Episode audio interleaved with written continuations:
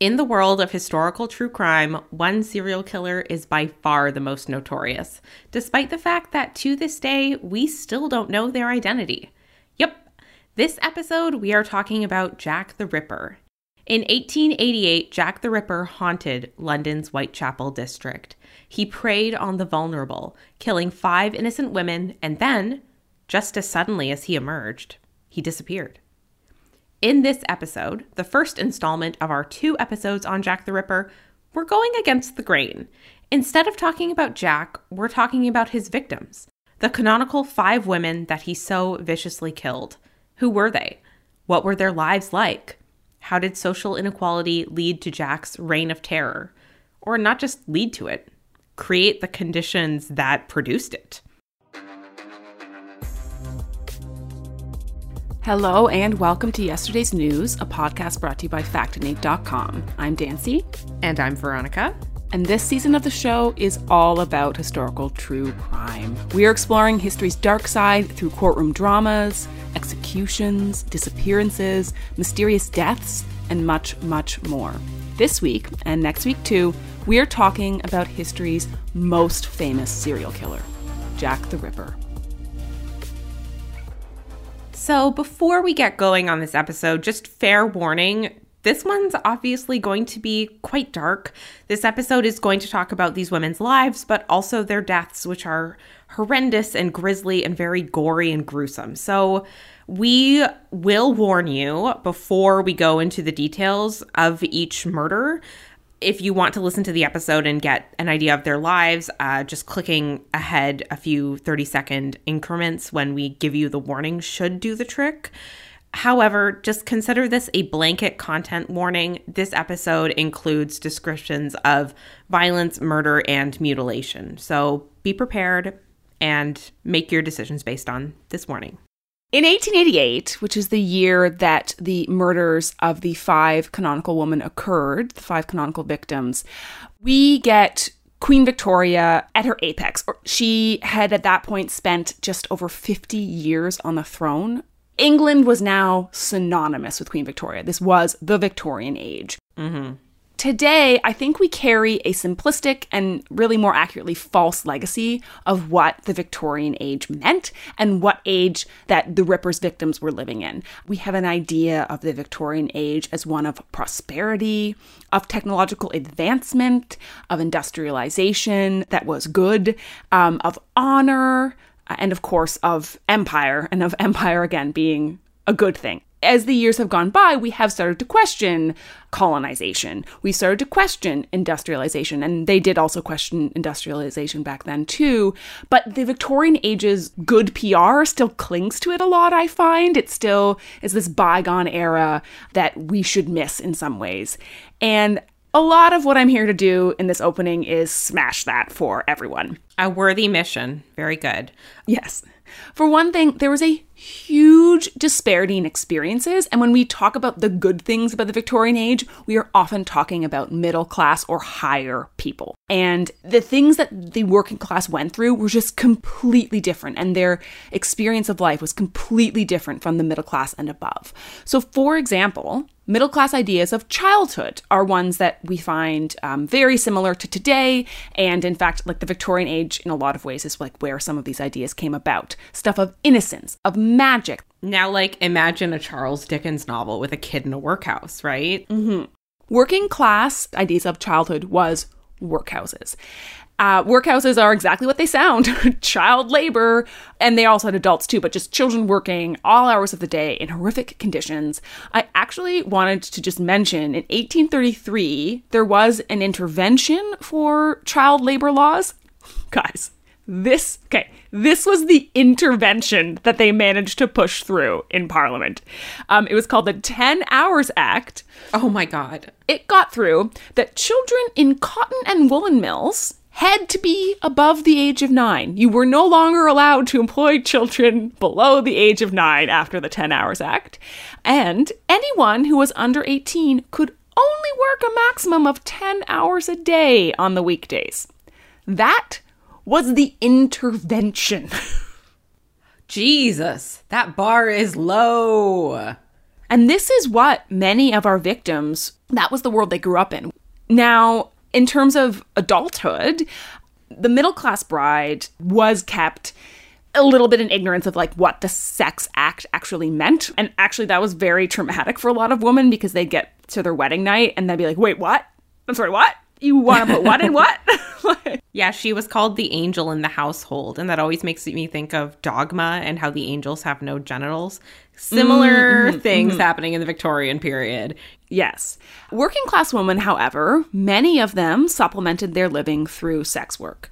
Sex work becomes, quote, the great social evil. That's literally what they called it. Wow. And there was this proliferation of institutions who were trying to reclaim, usually religiously, sex workers. Mm-hmm. And yeah, they're popping up like mushrooms everywhere at this point. It's not that before this, there weren't as many sex workers. It's not like the sex workers have suddenly multiplied just like these reclamation houses. No, it's the world's oldest profession. Yes. It's that now Victorian society is categorizing this.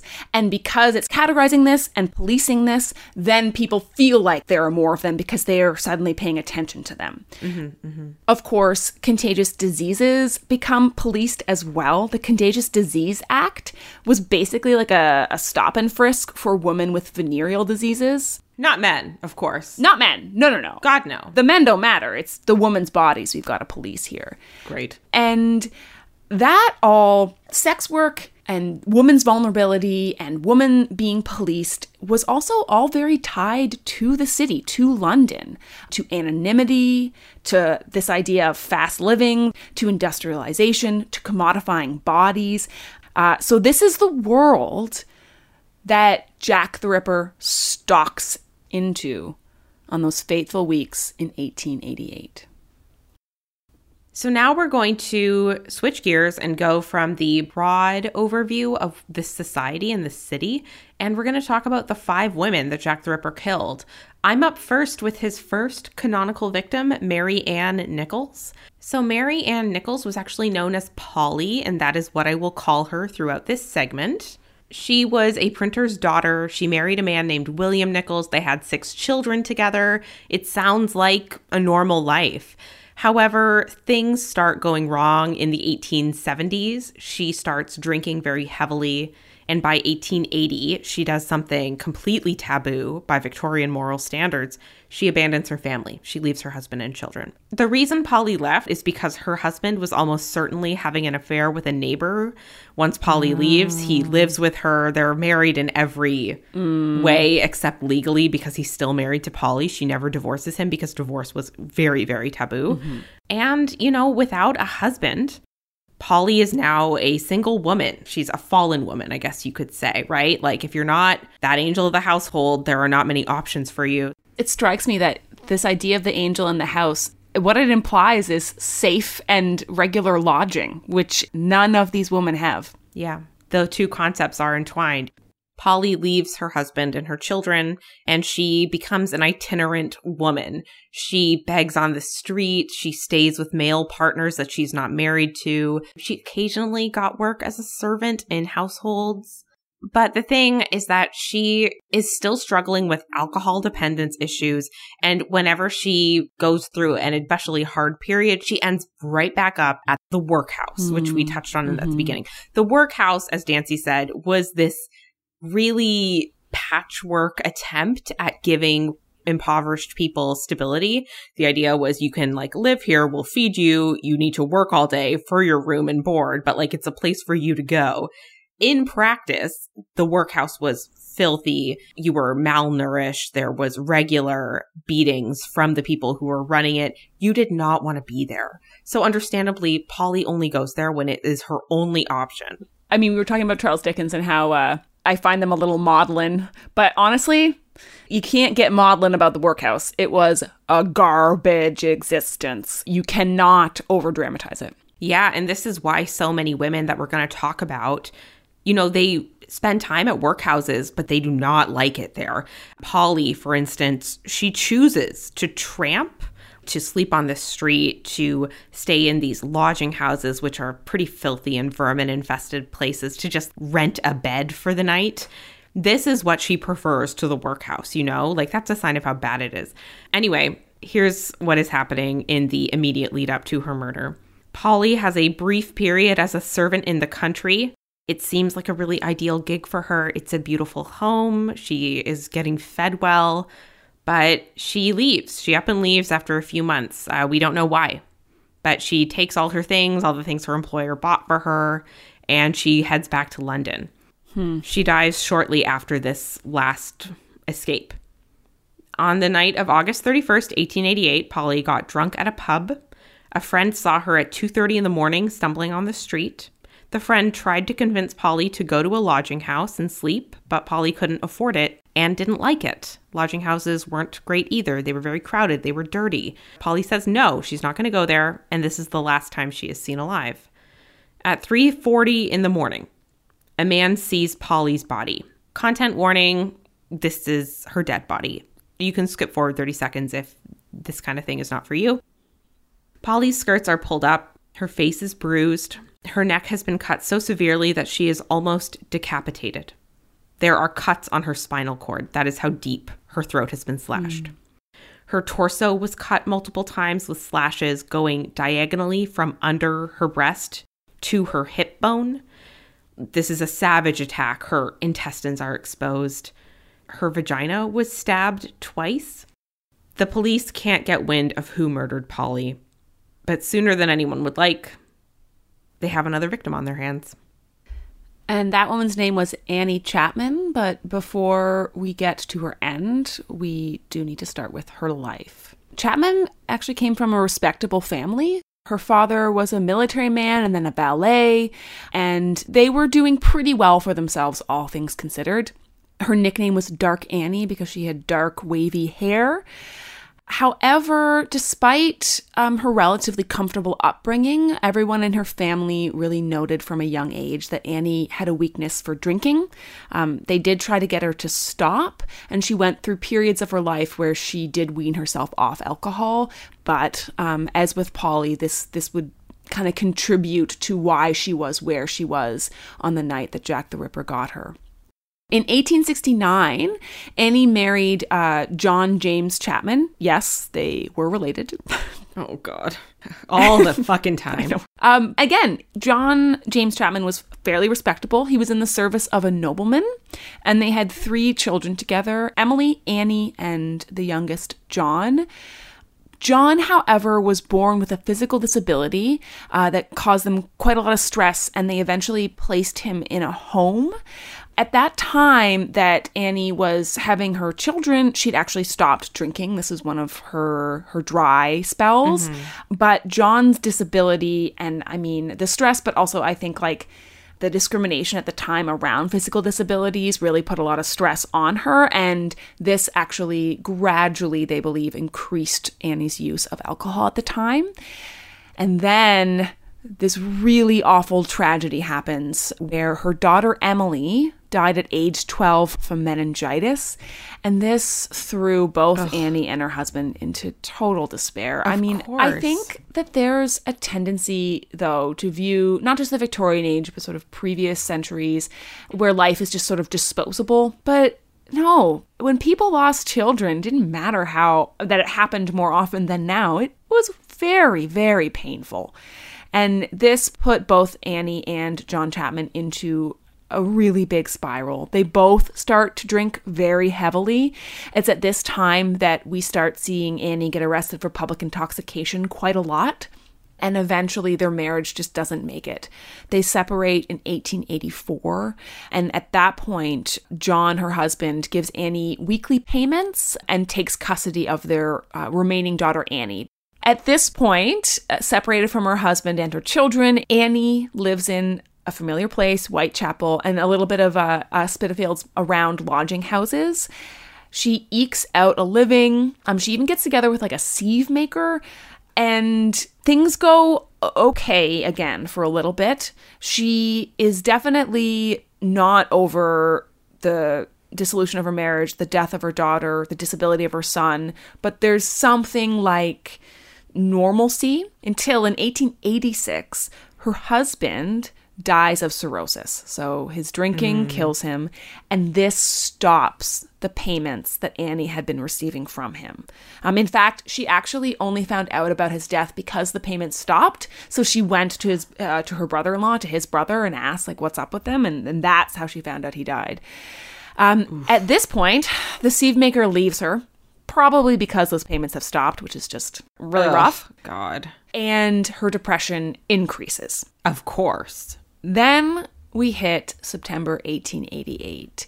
Jack the Ripper has just struck his first victim that we know of. Polly. I mean, yes, I'll probably talk about this in next episode, but you have to imagine there have been victims before this. But in any case, people are probably on high alert. People of Annie's world know that a woman they they know, they may have seen around the streets, has been killed. Annie at this point is living in a lodging house. Um, she's earning her living mostly crocheting, selling flowers, and she does perform casual sex work when she needs the money. The day before her death on September 7th, um, Annie was actually feeling quite ill. And this is such a cruel irony. I'm not sure what to call it. But the coroner who later examined her body um, found out that her illness was actually terminal and it would have killed her within months before she meets Jack the Ripper.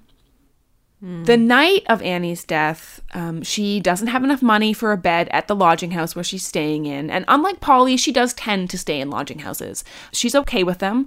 And she likely goes out to find a John to earn that money. She tells uh, one of her companions, I won't be long. And she says, See that Tim keeps the bed for me. So she's planning on returning that night, paying for her lodging, um, and spending the night in bed and waking up alive. We do you know her last moments. One eyewitness who did know her saw Annie talking to a man around 5:30 a.m. in the backyard of 29 Hanbury Street.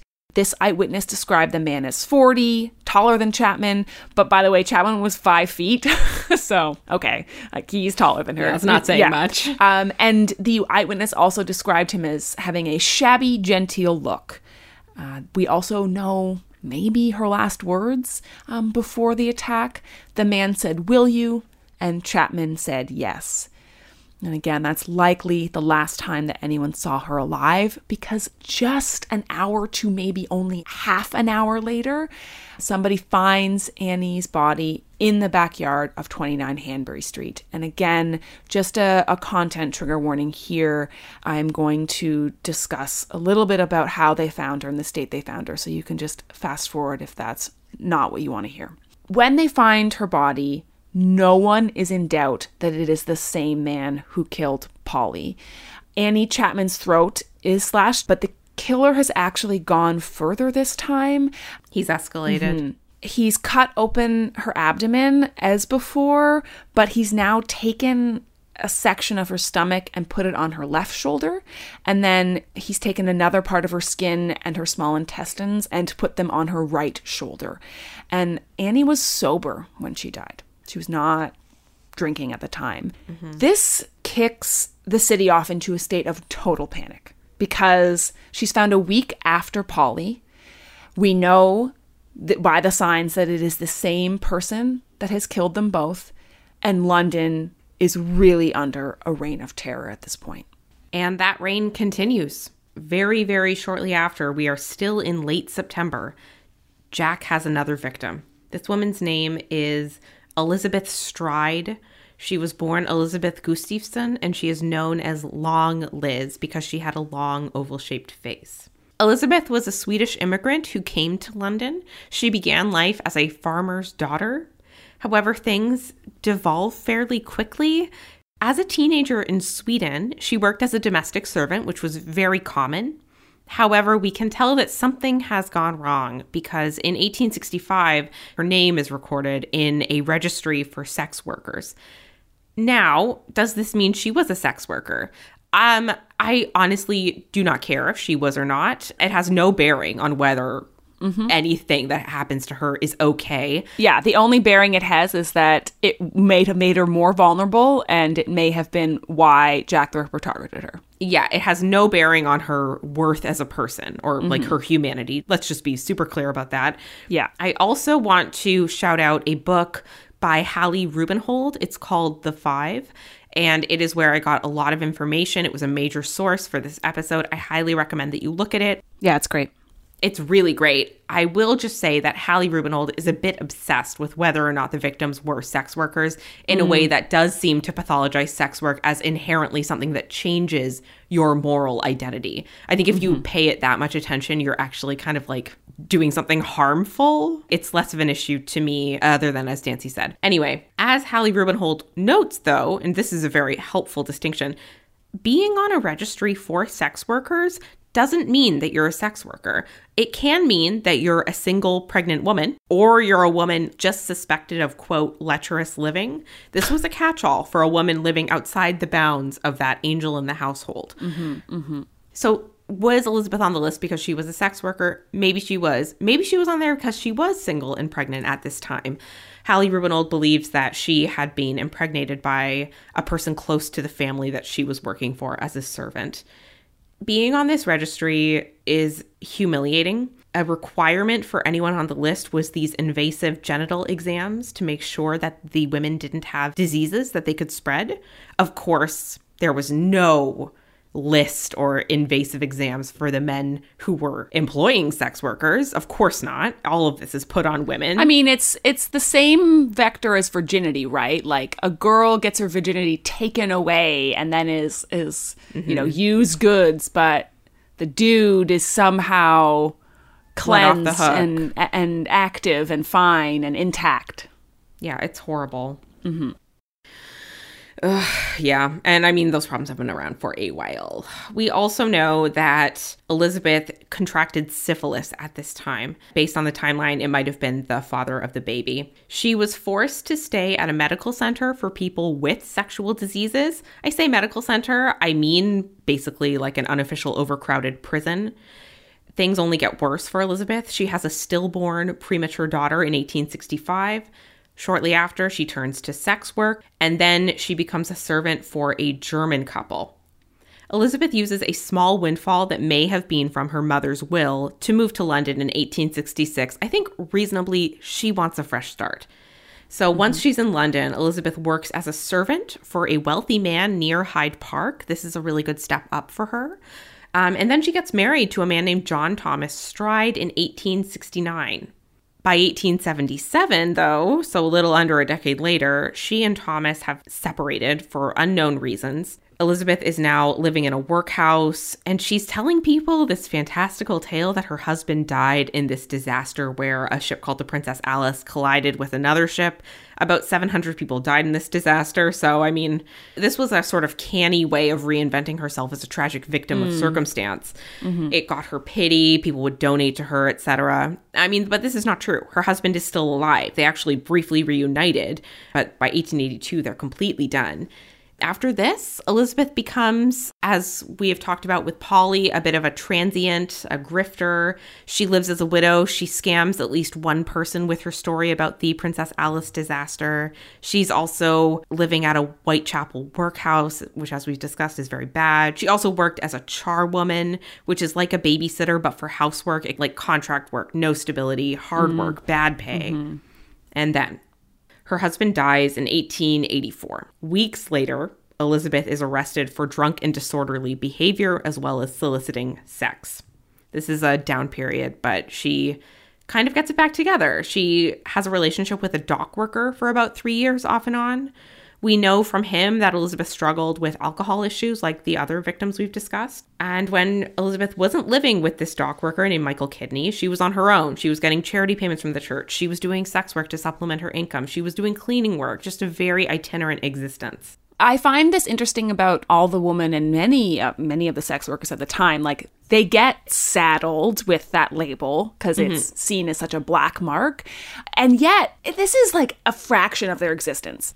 Mm-hmm. It is pathologizing one revenue stream of theirs into their whole identity. I completely agree. And I also think that when you sketch out their lives more fully, you see how sex work is not a disease, it's a symptom of larger social inequalities. Mm-hmm.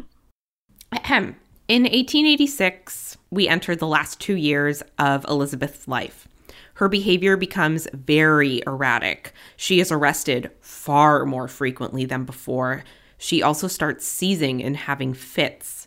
Rubenhold mm. thinks, and I think this is right, that Elizabeth's syphilis has entered the stage where the patient's mental state is affected. Mm-hmm. So, yeah, she's even more vulnerable than before. On September 29th, we reach the last time that Elizabeth is seen alive. Her landlady, Mrs. Tanner, is the one who saw her, and she saw her at 6:30 on a Friday night. Elizabeth actually gave the landlady a piece of green velvet, saying, Hold on to this for me, I'll be back for it. But she never comes back. Uh, Elizabeth goes out and she dies that night. Her death is one half of what is called the double event. It is a night where Jack the Ripper kills two women within hours of each other. So he's not just escalating, the crimes are happening faster and faster. Mm-hmm. So Stride is the first of the two victims on the night of the double event. Trigger warning skip a minute ahead if you don't want to hear about the details. Her body is discovered at 1 o'clock in the morning on September 30th, 1888. She is found lying down with a enormous pool of blood near her. Her throat was cut so deeply that her windpipe was sliced through and her carotid artery was partially severed. She is still warm when she's found, so we know she died very shortly before her body was discovered. Here's a horrible detail. One medical professional said that he thought she died slowly and that she could not cry for help given the injuries to her neck. She was 45 years old when she died. Now, because Elizabeth's only injury is her incredibly gashed neck, she was not mutilated, every other part of her body was untouched. Some people wonder if she's really a Jack the Ripper victim because this doesn't fit in with the pattern we've seen. The general thinking is that Jack the Ripper was interrupted mm-hmm. and he had to leave the body before he could mutilate it. This is part of the mm-hmm. reason why Elizabeth is found when she's still warm. You know, maybe someone chased him off, never came forward, but he may have just gotten the sense that people are around. This location is bad. Mm-hmm. And indeed, this is the rare killing that produces more than one witness accounts of what Jack the Ripper might look like. Mm-hmm. But we'll discuss those next week. For now, let's turn to the second half of the double event. and that is Catherine Eddowes. Catherine Eddowes came from a working class family, a big family. They had 10 surviving children. Um, her father was a tin plate worker, her mother was a cook, so that's the kind of socioeconomic background that she grew up in. However, both of her parents were dead by 1857, and Catherine had to enter a workhouse at the age of 15. Because these are awful places to be, she had a bit of an itinerant existence from there. She moved between the cities of Wolverhampton, Birmingham, and London. And, and Catherine had actually quite a big personality. People described her as a very jolly woman, always singing, and another said she was an intelligent and scholarly individual, but possessed of a fierce temper. Uh, and you actually see kind of throughout her story bits of both these things coming in. She meets Thomas Conway at some point in her young adulthood. They fall in love, and she has some children with him. And this goes well for a while. She even gets his name tattooed on her arm, which is a yeah, hmm. classic move. the pair of them move back to Westminster in 1868. And then the stable period of her life comes to a pretty screeching halt. Catherine, like so many of the women we've talked about, takes to drinking. And by 1880, she's left her family, um, just like Polly, and taken up actually with a new man named John Kelly. And they live in Spitalfields. Um, and again, that's pretty near Whitechapel. Those 2 areas are very close together. And the canonical five women lived kind of in either or generally some of the details we have from from Catherine's life at this point really I think give some insight into her mental state, her emotional state, and how bitter her split with Thomas Conway was. Uh, Conway drew his pension. He was a military man, he had an army pension. He drew it under a different name to keep the money from Catherine, and he actually kept their sons' addresses from her. Um, they were grown up and had different addresses, and he, he didn't want Catherine to see them. Uh, she did have her daughter's address, but clearly Catherine is not someone that her family trusts with money. and she is living in lodging houses. Uh, when she doesn't have the money for that, she occasionally sleeps in the front room at 26 Dorset Street. And like many of the women, in order to supplement her income, she performed casual sex work as well. So on September 29th, which again the the double event happens in the early morning hours of September 30th, on September 29th, Catherine ostensibly heads out to get money from her daughter, again whose address she knows and who is living um, a fairly comfortable existence, and she wants to get that money for lodgings. However, she is then found drunk at 8:30 p.m. Um, she's sort of passed out in the road, and she gets put in the city's drunk tank, basically. It's hmm. hard to find levity in these stories, especially as you know this is someone's final moments, but I don't know, in sort of defiance of that horror, Catherine's final moments are just kind of like this broad. So she's kept in this drunk tank until she sobers up, and she refuses to give her name to the officers. Instead, she says it's nothing. It's nothing. My name's nothing. It's pretty baller move. Yeah, when she does give a name and address, she says she's Marianne Kelly of 6 Fashion Street, which is the Fashion fakest Street. name that I've ever heard. The attitude coming Yeah. off this Yeah. woman. I think I like her. Yeah, I like her. Um, when Catherine finally sobers up enough that they let her leave at 1 a.m., she says, All right, good night, old cock, to the officer that was dealing with her that night. Perfect. Oh. when she leaves, for whatever reason, she doesn't head toward her lodging house. And this ends up being her end. At 1:45 a.m., just 45 minutes after Elizabeth Stride was found, mm-hmm. they find her body in Mitre Square. And again, content warning, trigger warning here. Skip ahead if you don't want these details. These ones are especially bad, I mm-hmm. will say. They get worse as they go. They on. do because the killer, again, as we said, he's escalating. Um, her throat is severed, her abdomen is open. We have the intestines on the right shoulder. Her left kidney and her uterus is removed. Um, and we get further mutilations. Um, her nose was cut off, her eyelids were slashed, and the killer has carved a triangle into each of her cheeks, and her ears are cut. A medical professional says that it would have taken five minutes to do this. And that seems short, but imagine doing that on a London street or nearby a London street for five whole minutes. Um, this is a long process, and someone was very confident that they could do this or else very determined to do it. Um, and, and she was 46 years old.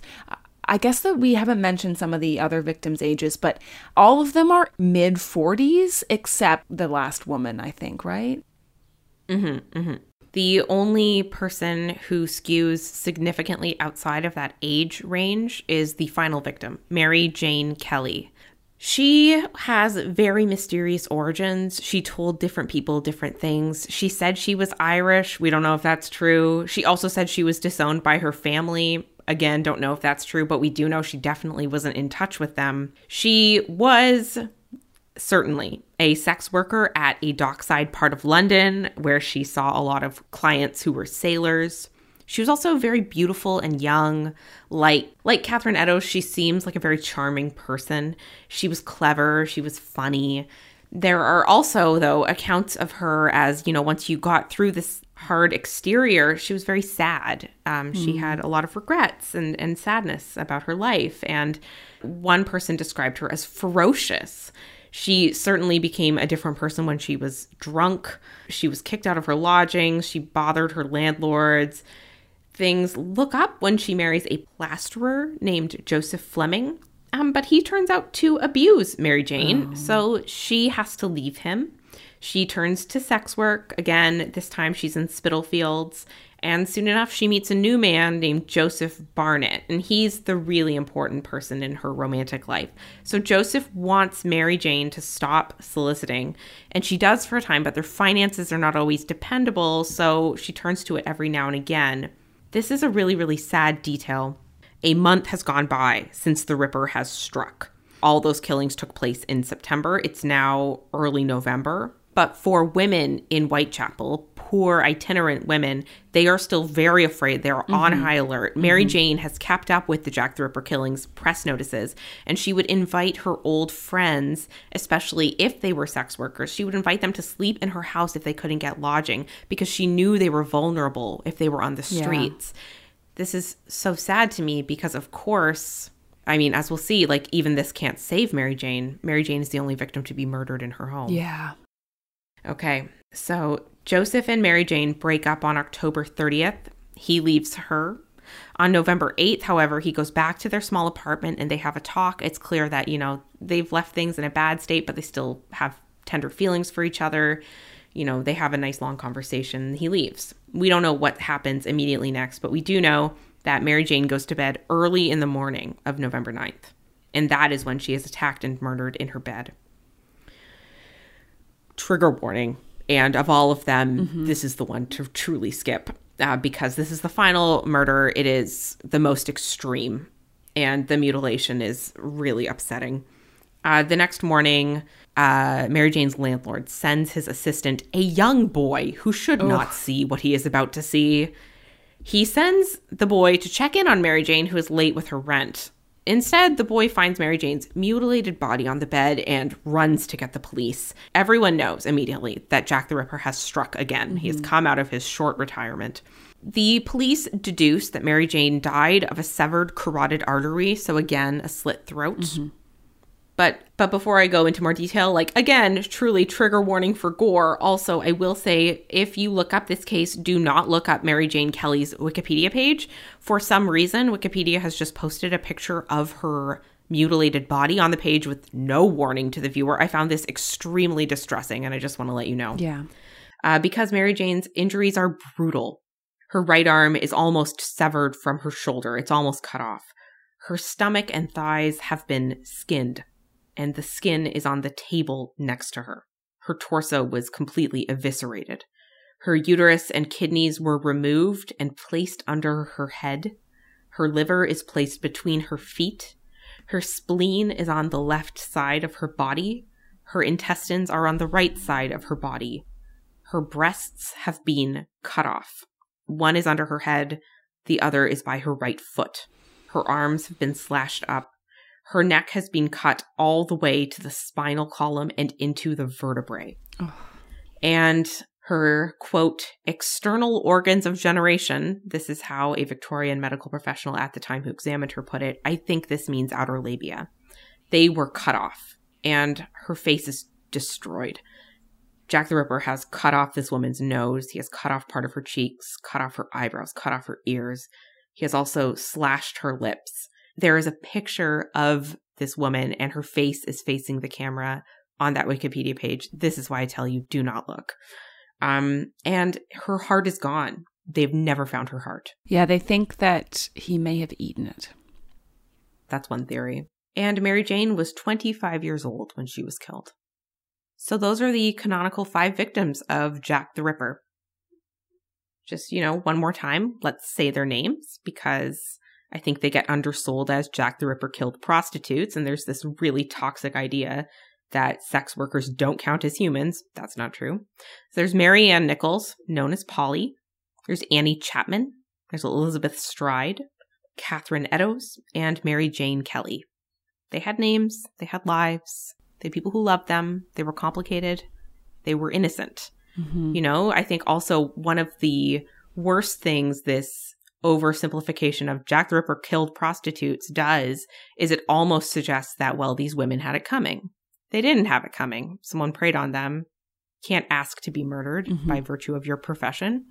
And yeah, just to be super clear, we have no time for those equivocations. Yeah, and as as I think we've said, and, and the through line that's running through this episode is if their sex work matters, it is only in that the state failed to protect them people failed to protect them because of that. And that Jack is targeting these women because uh, quite often they don't have homes. Um, and then we find out that even if they did, they're not safe there.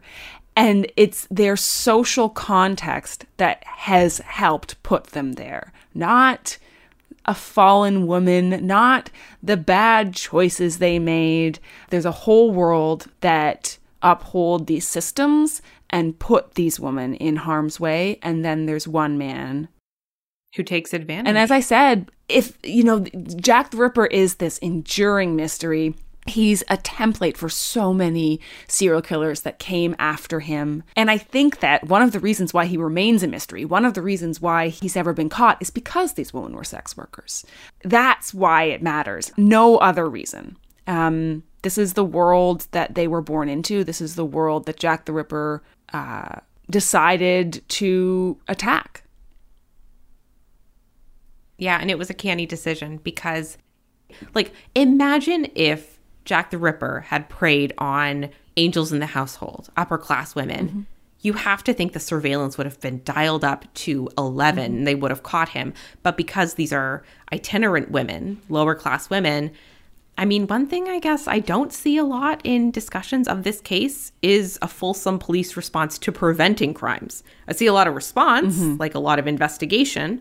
I don't see a ton of prevention. Yeah, like Mary Jane Kelly is worrying about her fellow sex workers and, and allowing them to have a place to stay. Why aren't the police thinking about that? Also, I will say that to the best of my knowledge, I do not see this serial killer, this incredibly famous serial killer, like there is not a through line from Jack the Ripper to increased safe working conditions for sex workers mm-hmm. in England. Right it does not change their circumstances. Yeah. So, you know, great. I just want to reiterate that there is such an interesting contextual through line from these acts of devastating violence from on an interpersonal basis like a person harming another person and then these larger social structures that are creating the circumstances mm-hmm. for that crime mm-hmm. to take place like there's such a culpability yeah. on the part of the Victorian state I hope this episode has also shown these women and their lives and their personal histories in the backdrop of their context in a way that isn't overdetermined by their deaths. It's true that we are talking about them because of how they died. That is why they're on this episode, but that is not mm-hmm. the only part of the story. Yeah, yeah. Um, and I think that this episode has introduced you to those women of course, there is a major player here we have not discussed. That is Jack the Ripper himself. So we knew that if we took on Jack the Ripper, we could not get it done in one episode. No. Goodness. So we are going to come back next week with part two of our two episodes on Jack the Ripper. And we will talk about the man himself and go through some of the major suspects for who he might be because to this day, we don't know who he is. Thanks for listening to Yesterday's News, a podcast brought to you by Factinate.com. If you want to see Veronica's history memes on social media, give us a follow on Instagram at Yesterday's News Podcast or Twitter at FactinatePod. You can also now get in touch by emailing us at yesterdaysnews at Factinate.com. We'd love to hear from you. Mm-hmm. We'll be back next week with the second of our two episodes on Jack the Ripper. Until then, don't let the bland textbooks fool you. History was the original true crime documentary.